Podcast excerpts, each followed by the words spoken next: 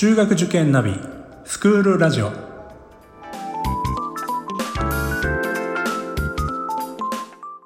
スクールナビゲーターののびるです。この番組は中学受験を目指すご家庭に学校の先生からの生の声や受験に役立つ情報をお届けするラジオです。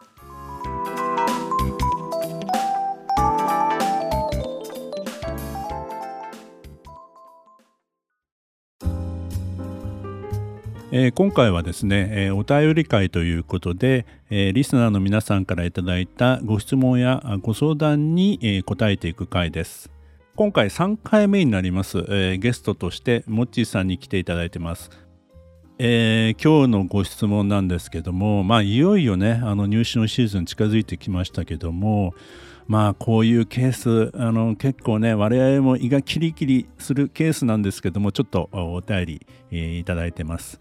匿名希望の方なんですが、2月入試で思わぬ結果が出てしまった時、親としてどうすべきかを教えてくださいと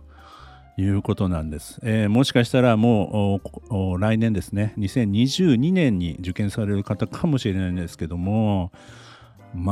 直ね、2月が始まってもう本当にその最初の1週間が本当に厳しい戦いが始まるわけですけども、予定してたこととは違うケースっていうのも当然出てきてしまうんですよね。こういう場合、もちさん、いや毎年経験されてると思いますけども、どういう対応されてるんですか？2月1日にね、最高の結果で終われるっていうのはね、いいんですけど、理想ですけど、なかなかそうはならないですよね。なので、実際2日以降で合格っていう方が多いんですけど、どう立ち直らせるか、そこが鍵になりますよね。そうですね。1日2日が例えば不合格だった場合って、やっぱもう家の雰囲気もガクってねなるでしょうしね。いろいろこう想定はしていたとしても、実際にそうなるとやっぱり想定以上になかなか苦しい、思いもされるんだと思うんですよね。はい。最悪の状況も考えておかなきゃいけないのが大人の役目かなと思っているんですけど、でも想像を絶するみたいですね。本当にコロナ前で入試応援とか行ってる中で、1日はねみんなこう頑張りますとかっていう形でねご家族で来られるんですけど、2日目3日目になってくるとですね、これまでは両親で一緒に来られたのが、お父さんだけになってしまったりとかね、あれお母さんどうしたんですかって、家で寝込んでますみたいなね、ありますね。もうこれ冗談では済まされないような状況になってるっていうケースもあるんで、そういった時にやっぱりね親御さんとしても、心配で仕方ないと思うんですけども、何ができるんでしょうかね。そうですね、できることといえばもうね、温かいご飯、美味しいご飯作ってあげるっていうこと、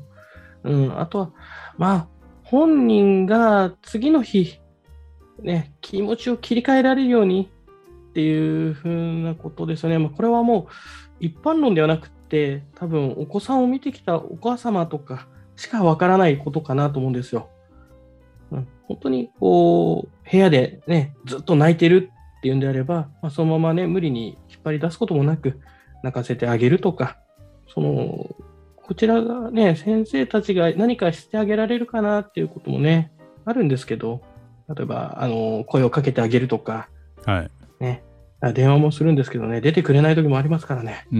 そうですね。次の日に向けて、気持ちを切り替えてやってきたことをね信じてやろうねっていう、そういうことかなと思います。やっぱり家での対応はなかなかそういう時って難しいので、時間があれば塾に行かせちゃうっていう点もありますよね。そうですね。特に3日目ぐらいになると午前の入試がないっていうこともあるので、もうそういう時は来てもらったり、2日とかでも午後入試終わって顔を出しに来てくれるっていう子もいますね。そうですね。いろいろ発表前であっても、塾に行かせてしまえば、その時間ね、親御さん家でね、いろいろこう考えるところはあったとしても、自分自身も頭を切り替える時間が できるので、そういう方のがいいのかなとはも思いますよね。そうですね。自分の中でモヤモヤしているものを先生に吐き出しちゃうとか、そうすることでね、自分で気づくことありますからね。そうですね。これがいけなかったかもとか。明日に向けてやっぱり頑張ろうって。期間は決まってるものなので、入試というのは。だから、その期間のやっぱり、いろいろ考えるよりも、明日に向けて、前向きにできるようにっていうこと、この一点だけをね、考えてもらえるのが一番いいのかなと思うので、親御さんのもう気持ちもいかに切り替えられるかということだとは思うので、困った時は誰かに頼るということなんでしょうね。そうですね。お子さん自身がね、吹っ切れて切り替えられるとね、いいんですけど、なかなか難しいですよね。もちさんのその経験の中では、どうしてもその1日2日が結果出なかったっていう生徒が、逆にうまくいった、後半の方でうまくいったみたいなケースっても結構あると思うんですけど、なんか印象に残ってる事例とかありますか？そうですね。私が経験した中で一番逆転をしたというか、ものなんですけれども、1日に受かる確率はかなり高い学校で、緊張して全くできなかったっていう。で、午後も引きずってしまったんでしょうね。午後もダメで。で、結果もう自信がなくなって、3日の午前までもう全く受からないと。3日の午後で、受ける予定ではなかった学校なんですけど、その子の実力をちゃんと出せれば間違いなく合格できるというところで、特待合格を取ったんですよ。そしたらひっくり返りましたね。本来持ってる力を最後5日の日に出して、その子の中で過去最高の偏差値の学校に合格していきましたね。すごい。こんなに一つの合格って自信になるんだっていうのを、目の当たりにしたというか。5日の合格ってすごいですね。なんだかんだ言いながら、その5日はね、やっぱり厳しいですからね。そうなんですよ。だからね、子どもたちって入試前日どころか、入試やってる期間でもまだ伸びてるんだなっていう。本当に合格したいと。受かりたいっていう気持ちが、ミスを減らしたりもするので、だからやっぱり最後の最後まで諦めちゃいけないなっていうのもあるし、一個の合格の重みっていう、1月でも受かってはいたんですけど、全然違いますね。そうなんですよね。前回ね、1月校のことをちょっとお話ししましたけど、1月で受かってることも大事なんだけども、やっぱり2月の中で、その本命の期間中の中で合格を もらえるっていうのは大きいんですよね。本当に大きいですよね。子どもたちの真剣さがまず違いますからね。だからそう考えると、やっぱり1月の併願の仕方、併願校の選び方ってすごく大切になってきて、いろいろ分岐は考えておくべきだということですよね。そうですね。確実に合格を取れるところとか、チャレンジするところとかも含めて、全部チャレンジになっちゃうとね、本当に2月ずっと引きずることがあるので、結局それの併願をしていること自体がプレッシャーになっちゃうんですよね。どんどんこう結果が出ないで、あとチャレンジしか残ってないっていうふうに追い詰められていくと、子供がね、実力が出せなくなってしまう可能性もあるということなので、そういった意味では、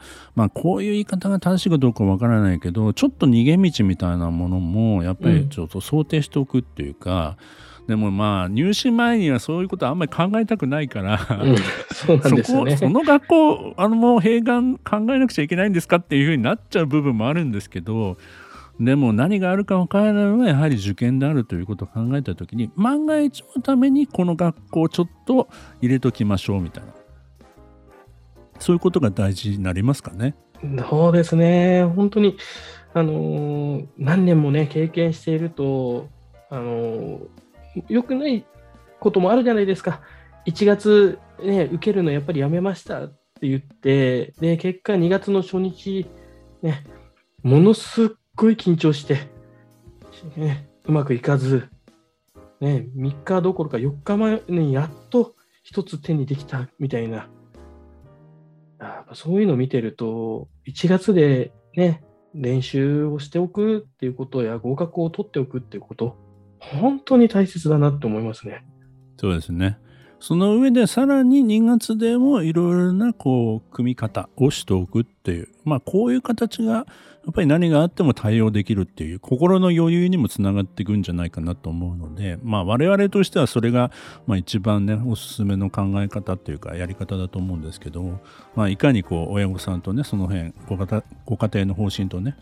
すり合わせていくかっていうのは私たちの仕事ではあるんですけど。ぜひねそういういいね組み方が理想的な組み方ができるように学校見学ねいろんな学校選びしてもらいたいなと、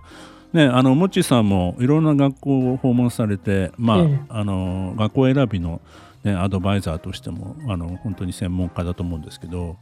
ねそういう意味で知らない保護者の方がその学校の良さを知らないケースもあると思うんで。やっぱり塾の先生にこう勧められた学校は一度見てもらいたいですよね。そうですね、はい、行ってみないとわからないことってやはり多くて、中には2月の入試で考えてなかった学校なんだけど急遽受けることになったと。でも行ってみたらその学校に行きたいっていう風な気持ちがそれまでで一番湧いたっていう子もいて、結構あるあるですよねそれ。いやそうなんですよね。ねまだ出会ったことがなかっただけっていう。そう。ねありますよ。そうあるんですよ。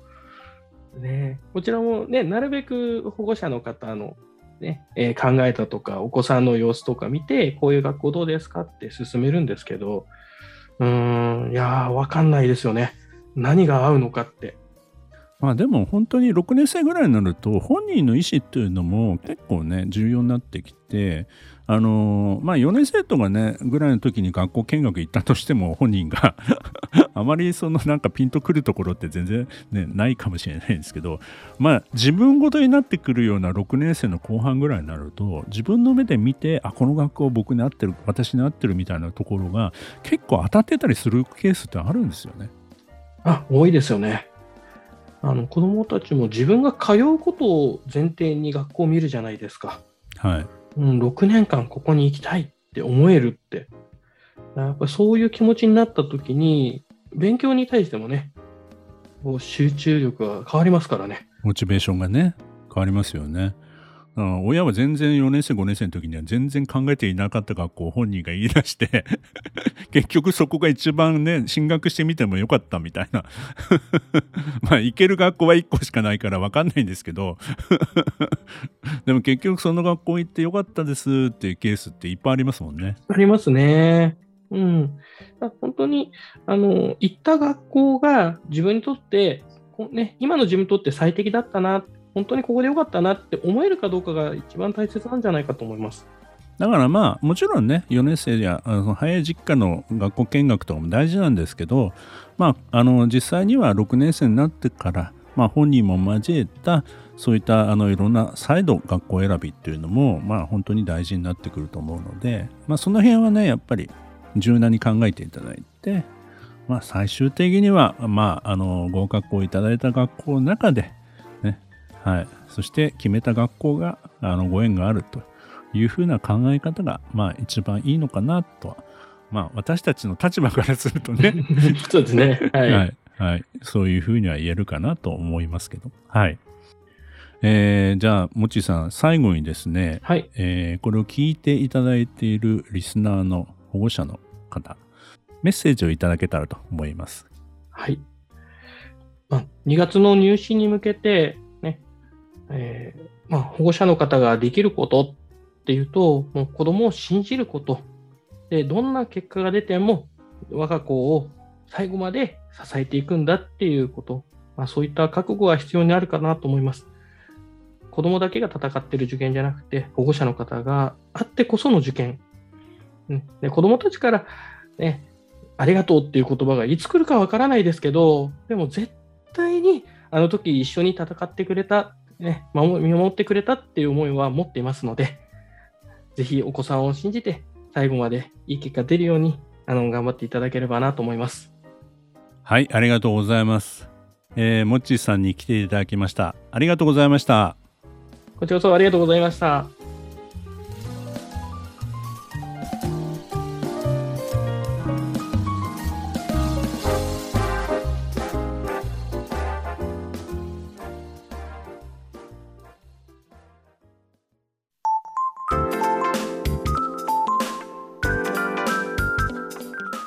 スクールラジオでは番組への感想、出演してほしい学校など皆様からのお便りをお待ちしております。また受験に関する質問や相談にもお答えしていきますので、概要欄の Google ホームからお気軽にお寄せください。Apple、Amazon、Google、Spotify などの無料のポッドキャストアプリで購読やフォローなどのボタンを押していただくと更新情報が届きますので便利です。それでは次回もスクールラジオでお会いしましょう。